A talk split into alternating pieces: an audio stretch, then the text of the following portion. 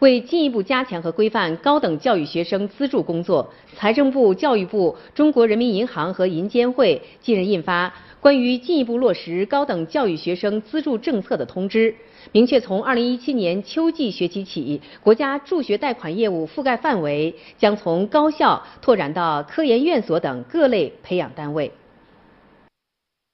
通知提出，确保资助政策惠及高校、科研院所、党校、行政学院、会计学院等各类培养单位学生不留死角，全日制普通本专科生、研究生、预科生等各阶段学生全覆盖，均可按规定享受相应教育阶段的国家奖助学金、国家助学贷款等政策。同时，重申民办高校学生与公办高校学生按规定同等享受国家资助政策。此外，通知要求所有省份在二零一七年四月三十号前出台高校毕业生赴基层就业学费补偿贷款代偿政策。对于符合条件的跨区域就业学生，按照谁用人谁资助的原则，由就业所在地区给予学费补偿贷款代偿。